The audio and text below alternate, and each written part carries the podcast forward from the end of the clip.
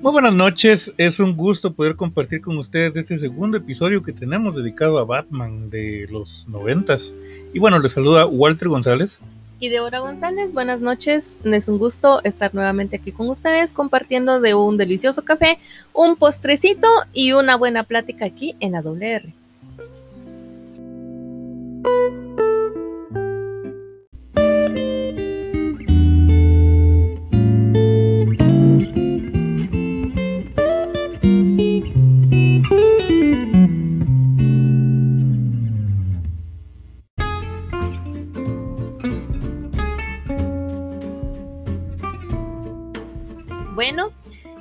Como la semana pasada habíamos dicho que íbamos a hablar del Batman de 1990 y creo que hablamos de mil cosas, pero nos quedamos un poquito cortos con ese tema, entonces vamos a seguir eh, en esta noche hablando de Batman de, los años 90.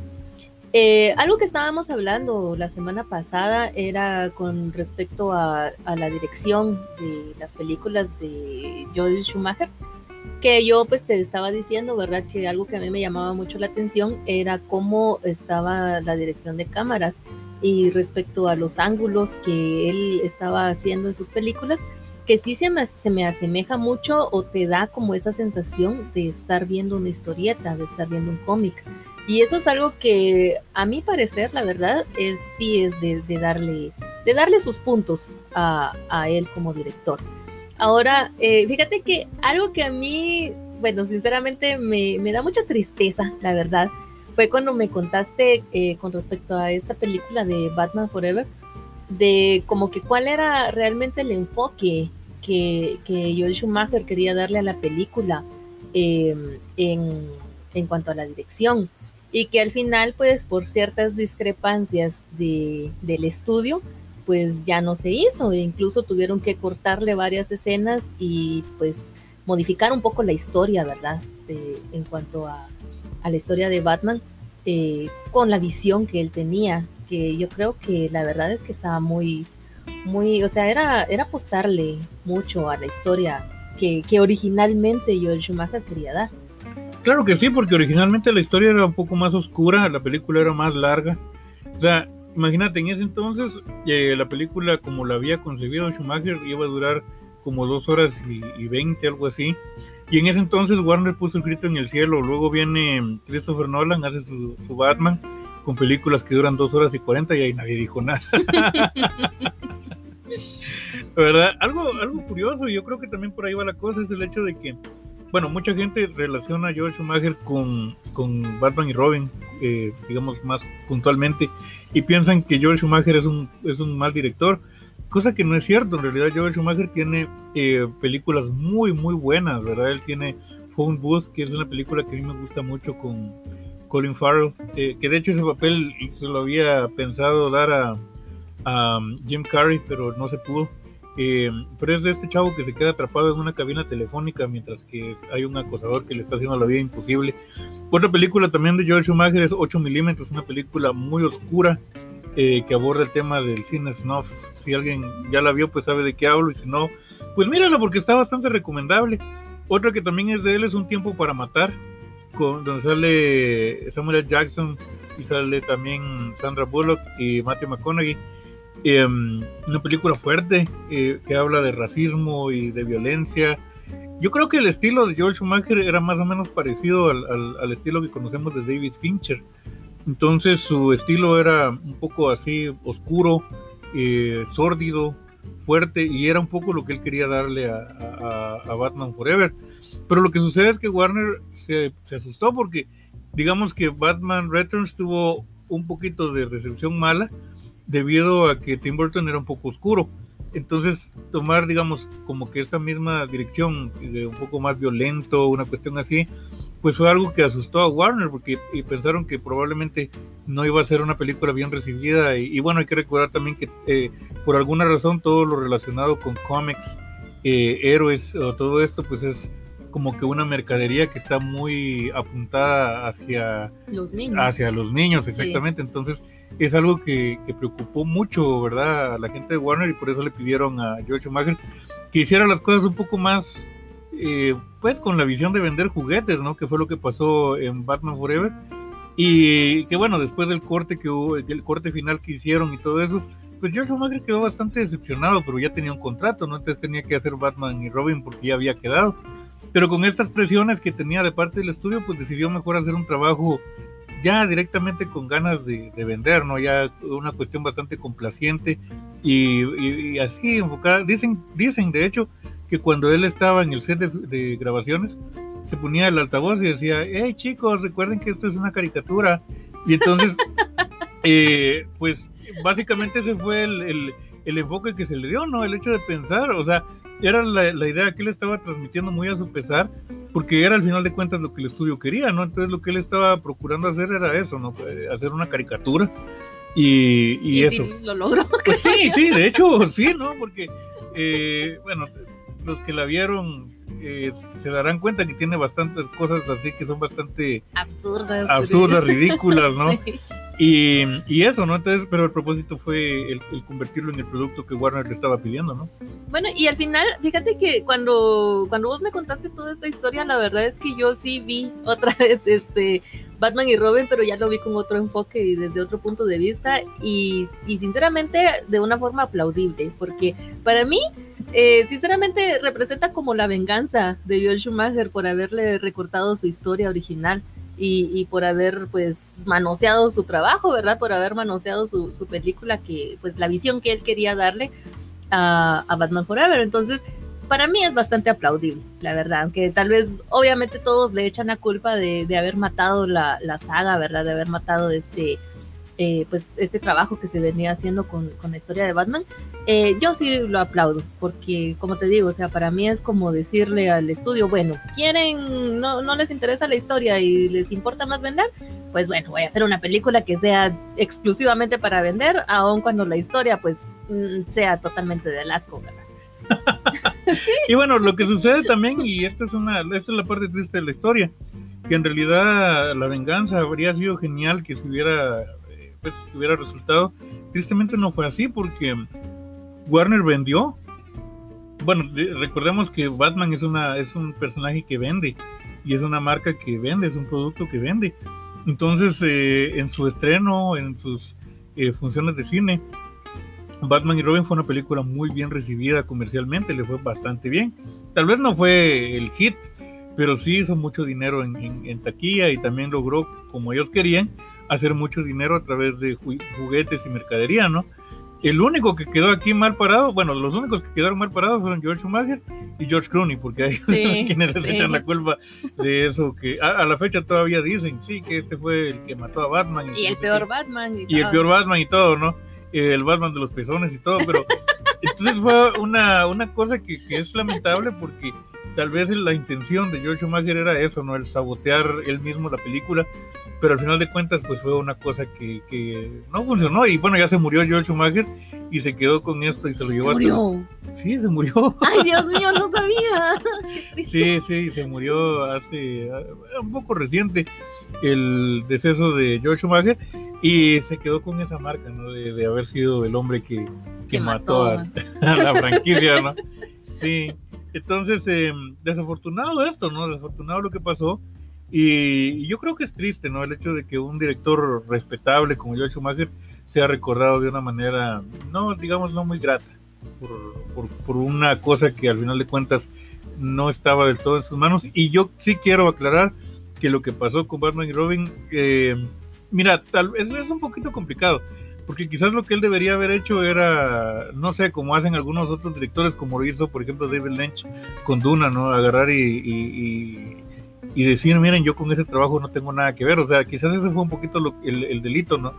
Que George Schumacher en ningún momento se hizo a un lado o se quitó, ¿no? Entonces, eh, no sé, quizás un poco también como por no, no, no, sabría decir cuál, cuál fue la razón, pero yo pienso que lo, lo, lo, ideal habría sido que él hubiera desconocido ese trabajo, se hubiera apartado y hubiera dicho, bueno, yo no tengo nada que ver con esto.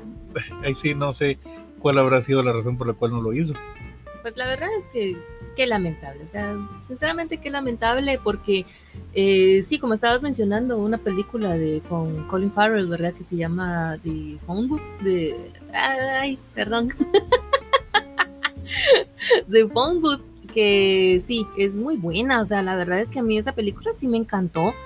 Y, y qué lamentable que, que, como decís, que se haya ido con la marca, ¿verdad? De que él fue el que mató la franquicia de Batman. Entonces, a todos los que nos están escuchando, pues despedimos, por favor, ahora por en nombre de Joel Schumacher, digamos que, bueno, la verdad es que Batman y Robin era su venganza, ¿verdad? Entonces ya no lo miremos con malos ojos, ni lo miremos como, bueno, sí, es la peor película de Batman, pero, pero ya no lo miremos tan, tan, tan mal. Claro, claro, no, por la memoria de Joel Schumacher. Y bueno, volviendo a la primera de estas, de esta entrega, la primera película de esta saga, una de las características principales que tiene y es como muy interesante, ¿no? El hecho de que uno de sus, una de sus bases, porque em, mencionan, eh, el escritor John Hamm menciona que una de las, de las cuestiones, una de las historietas en las cuales se basó este Batman fue en The Killing Joke. Ya incluso hasta se hizo una adaptación eh, que eso fue interesante. The Killing Joke es un cómic que tuvo tanto, digamos como que tanto auge, tanto jale, que mm, en ella se basó un poco a lo lejos eh, la película de, Batman, el guion pues de la película de Batman de 1989, pero además de eso tuvo tanto auge que decidieron hacer una versión eh, para una versión digamos de película animada, pero esta versión de película animada había sido pensada para sacarla nada más en video, pero tuvo una, una aclamación por parte del, del público tan fuerte que la pusieron en el cine. O sea, fue por esa razón por la que logramos ver The Killing Joke en el cine, la adaptación que se hizo al cómic. Y bueno, en esta película, o en este em, cómic, mejor dicho, eh, de The Killing Joke, vemos la historia del origen de Joker. Bueno, uno de tantas, una de tantas historias del origen del Joker. En esta, pues tenemos a un comediante frustrado que, bueno, lo embaucan, eh, lo, con engaños lo hacen que que, perpetre un crimen, ¿no? Las cosas salen mal, él queda deformado y se convierte, se vuelve loco, ¿no? Entonces tiene el peor día de su vida y, se convierte en el Joker. Entonces eh, la idea de John Hamm era el decir, bueno, vamos a tomar esta misma idea base, pero en lugar de ser un tipo común y corriente, un comediante frustrado, pues qué tal si mejor es un gángster, ¿no? Entonces la intención era darle este cariz más aterrador, ¿no? El hecho de tener a un gángster tipo película de los película de cine negro de los años 40 y volverlo el Joker. Entonces, qué mejor que hacerlo de esa manera. Sin embargo, a pesar de que en esta película vemos que Joker ocupa una buena parte del argumento de la película, no lo desprendieron de Batman, ¿no? O sea, sigue estando ahí en esa dualidad y haciendo el contrapeso a, nuestro superhéroe Batman.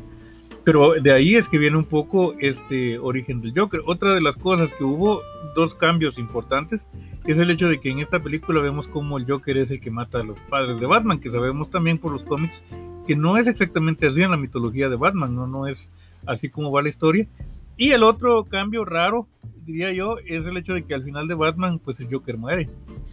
Sí, la verdad es que yo creo que ese final, ¿verdad? Donde el Joker muere es como lo que está totalmente fuera de eh, los cómics de, Batman, porque pues como todos sabemos, o sea, el, el némesis principal de Batman es y, será eh, pues el guasón, ¿verdad?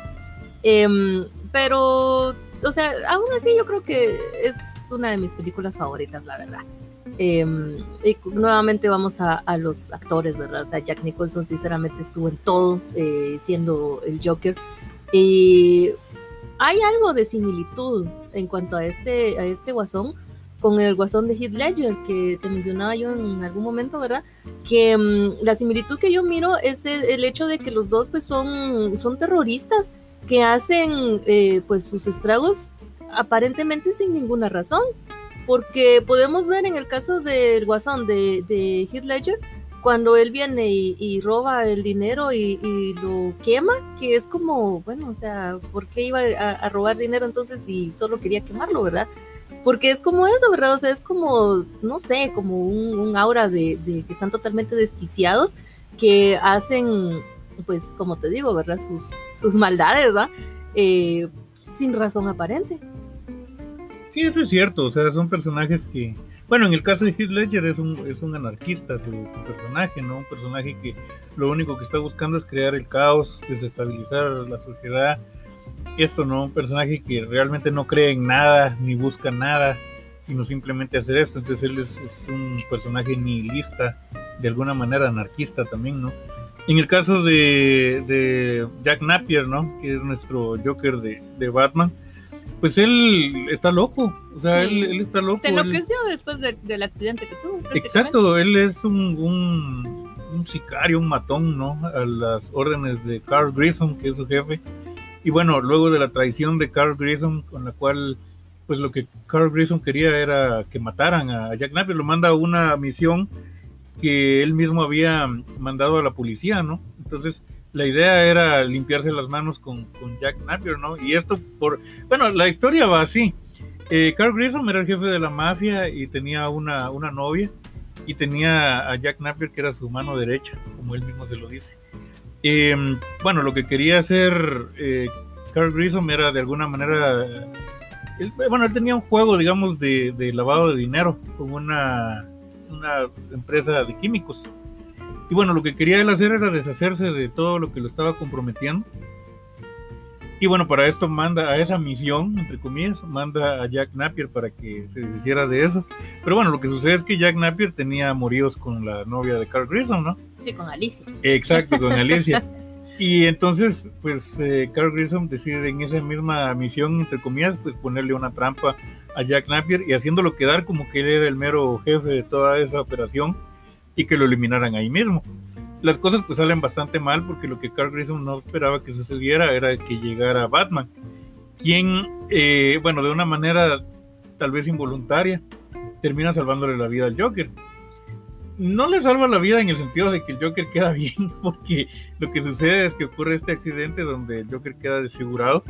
Y, bueno, el Joker ata cabos porque es un genio, él es el, tipo es un genio criminal, ata cabos y se da cuenta que quien le puso esta trampa fue Carl Grissom y entiende que fue por como una represalia por el hecho de haber estado, bueno, de, estar en amoríos con, con Alicia, ¿no? Lo primero que hace definitivamente pues es deshacerse de Carl Grissom, es una escena muy icónica, ¿no? Donde lo mata y se pone a bailar. sí. Lo segundo que hace pues es asegurarse de que nadie se le va a oponer y que él va a ser el, nuevo terror de Ciudad Gótica, el líder de la mafia, ¿no? Entonces convoca a toda la familia de, bueno, los principales cabezas de la mafia, eh, elimina al, prácticamente al que iba a ser su competencia y, y pues ya, ¿no? Se embarca en esta carrera frenética. Eh, que básicamente lo que él procura hacer es como que establecer eh, su, su, poderío, no dejar en claro quién es el que manda. Y ya lo único que le tocaría hacer para lograr como que tener esto, pues es deshacerse de Batman, ¿no? Que es básicamente el último, el último eslabón que le queda para quedarse él de alguna manera gobernando, ¿no? El crimen de Ciudad Gótica. Pero bueno, sabemos que esto no será posible, ¿no? Eso es, es lógico que así será. Eh, de ahí pues tenemos este otro subtexto, ¿no? Que sabemos que él fue el que mató a los padres de, Bruce Wayne, que es Batman, como sabemos.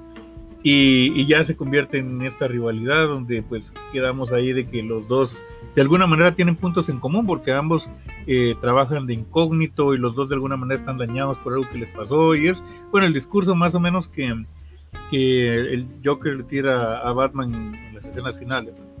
Eh, otro de, los, de las cosas que a mí me llama la atención es el hecho que así como era en el Batman de los 60 y de repente por ahí habían eh, como ciertos planes ¿no? de, causar daño o de hacer fechorías, lo que así era ese Batman. Em, eran a veces planes un poco, no sé, un poco raros, un poco absurdos. Eh, pasa lo mismo en estas sagas de Batman de los 90, incluso en el Batman este, eh, vemos un plot que es bastante parecido a lo que el Joker de los 60 haría, porque es esto de la combinación de, de, productos. de productos cosméticos que mm, lo que harían sería hacer que las personas pues adquieran un aspecto parecido al del Joker y, mueran, ¿no?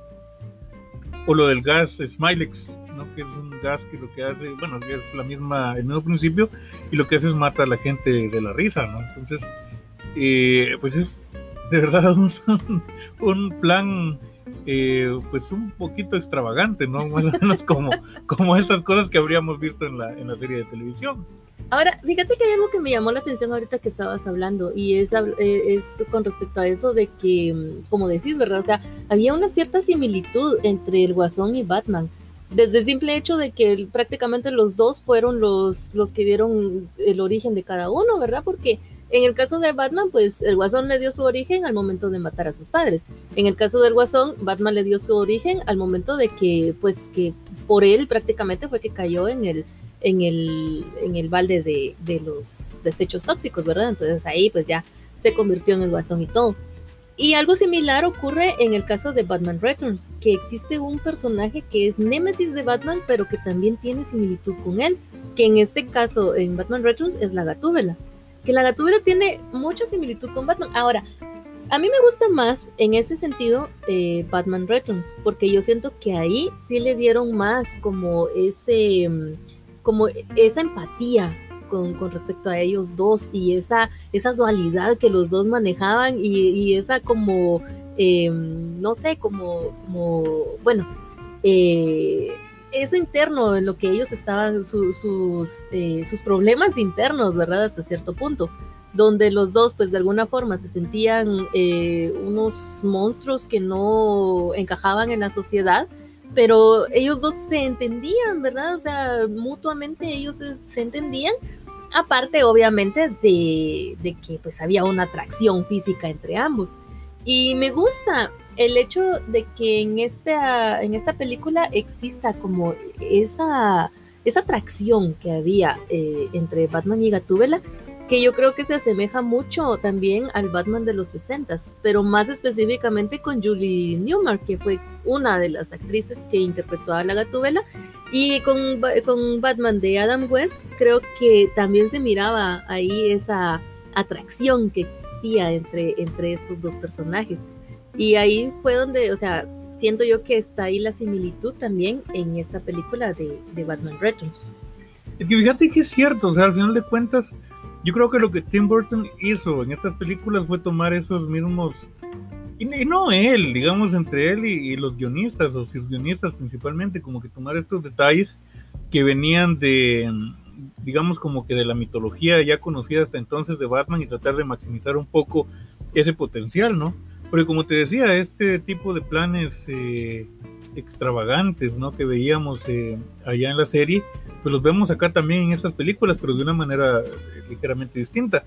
Digamos, yo creo que con lo que mencionabas, ¿no? Del hecho de cómo Batman le da origen al Joker y el Joker le da origen a Batman, puede ser que esa haya sido la razón por la cual John Hamm haya decidido adaptar esto y poner a, Joker como asesino de los padres de, Batman para que todo este juego tuviera sentido. Y luego, eh, como también, este romance extraño entre Batman y Gatúbela, que es un romance diagonal em, también empatía, ¿no? Por el hecho de que ambos como que son iguales, ¿no? Em, eso sí es cierto que se jugaba con ese elemento de esa tensión sexual desde el Batman de los 60 y en esta pues lo vemos de una manera similar, ¿no? Eh, es, es, bien interesante porque al final de cuentas no son conceptos nuevos que, con los que está manejando Tim Burton, con los que está trabajando, pero son conceptos que quizás los vuelve a manejar precisamente por el hecho de que ya son conocidos, ¿no? Lo mismo pasa también con el, con el pingüino, que en la serie pues era un personaje que era líder y tenía planes y, y cosas, ¿no? Y en esta pues también, de hecho, no estoy del todo seguro, pero yo creo que por ahí también pasó en el Batman de los 60 que en algún punto eh, el pingüino también se había tirado a, candidato de gobernador o alcalde, no igual que pasa en la, película de Batman Returns. No sería extraño que haya sucedido también, pero mm, son elementos que, como te digo, pareciera que son tomados de las ideas bases de la serie, pero bueno, ya en una manera, digamos, evolucionada, los vemos otra vez en las películas. Bueno, sí, y la verdad es que ahí también, pues, obviamente está como el, la firma, ¿verdad?, de, Tim Burton con sus personajes. Porque en el caso del pingüino, pues también lo vemos en, el, en la serie, eh, pues que es una persona normal. Y lo único es que está ahí medio gordito, panzoncito, pero pues al final es una persona normal y, y, y, y pues nada, ¿verdad? O sea, ya solo eso. En el caso del pingüino de Tim Burton, pues ya vemos, ¿verdad? Que la historia de que él pues nació con una anomalía, em, que fue criado con pingüinos y por eso pues él se crió en las alcantarillas y todo el asunto. Y, ya después pues ya que vino el, tema de buscar a sus padres, de que pues conoció a Max Shrek, que lo quería utilizar también, ¿verdad? Y, toda la historia de, del pingüino, que como te digo, yo siento que ahí es donde también está como la firma de Tim Burton, ¿verdad? De tener un personaje que, pues, que sea así como, no sé, extraño, digámoslo, o fuera de lo normal. Fíjate que a mí me gusta mucho esto que hizo Tim Burton ahí porque vemos también cómo a la par de las películas también va madurando su estilo. Fíjate que su primera película que es eh, La gran aventura de Piggy, una película muy divertida, yo se la recomiendo a, todos y todas, ¿verdad? Que puedan ver esa película si no la han visto porque es muy divertida, a mí es, una de mis películas favoritas. Eh, después tenemos Beetlejuice, bueno, en Beetlejuice ya tenemos este, este aspecto medio fúnebre. El aura de Tim Burton. Ajá, esto, esta onda oscura, ¿no? De Tim Burton. Eh, también así como muy divertido, ¿no? Muy, muy lúdico, que también es muy a lo Tim Burton. Eh, ahí tenemos pues ya a Michael Keaton haciendo el, papel del, epónimo Beetlejuice. Eh, después tenemos Batman, que pues, se aparta un poco de lo, de lo que habíamos visto hasta antes, pero qué bueno realmente que Warner haya confiado en él para, para esa película, a pesar de que las dos películas que él ya tenía en su haber, pues no tenían mucho que ver con un, con, una, eh, digamos, con un atrevimiento como Batman, ¿no? Ya después pues, tenemos El joven manos de tijeras, eh, que ahí pues ya se le hizo también a, Tim Burton empezar a trabajar con, uno que sería de sus máximos activos, ¿no? Que fue Johnny Depp. Y también trabajar con uno de sus grandes eh, admirados de él, que es eh, Vincent Price. Después tenemos el Batman Returns, donde aquí, y eso es a lo que me quería referir, el hecho de que con, con el pingüino hace una cosa, y es el hecho de que él no solo es criado por, con pingüinos, sino que es criado por una familia de cirqueros. Ah, sí. Entonces, este tipo de cosas, porque toda la secuencia que vemos ahí de los payasos y de todo esto, uno de los primeros, del primer ataque que sale en la película, de verdad vemos ahí un montón de tropos que ya son comunes más adelante, por ejemplo en Big Fish o, en... Eh, digamos como que en estas otras películas que son digamos de un carácter más lúdico y juguetón incluso eh, Dumbo, ¿no? Que también otra vez vuelve a ser con temas de circo. Eh, esas cosas, ¿no? Que son como medio tenebrosas y medio circenses y medio, no sé. Pero vemos estos elementos que están ya luego latentes y presentes en el cine de Tim Burton, que hacen que su cine sea, digamos, como que remotamente parecido al, cine de Terry Gilliam. No es igual, pero hay ciertos elementos por ahí con los que juega que, que, tienen una estética muy propia, ¿no? En el caso de Tim Burton, pero que vemos que, que poco a poco en esta sucesión de películas que mencioné, pues fue evolucionando, ¿no? Hasta convertirse en el estilo de Tim Burton que conocemos. Sí, eso es cierto, o sea, como que poco a poco se puede ir viendo también esta evolución de Tim Burton como, como director, ¿verdad? Y, es algo también muy, pues como decís, algo muy interesante de ver. Pero bueno, creo que hablar respecto al trabajo de Tim Burton eh, también es un tema bastante amplio y que pues en algún momento también tomaremos ese tema, ¿verdad? Para platicar acá con ustedes. Eh, pero bueno, creo que lamentablemente ha llegado la hora de decir adiós. Así que muchísimas gracias por habernos escuchado y esperamos que mm, les haya gustado, que hayan disfrutado junto con nosotros de esta conversación y esperamos que nos escuchen la próxima semana. Así que se despide de ustedes, Deborah González. Y Walter González. Será hasta la próxima.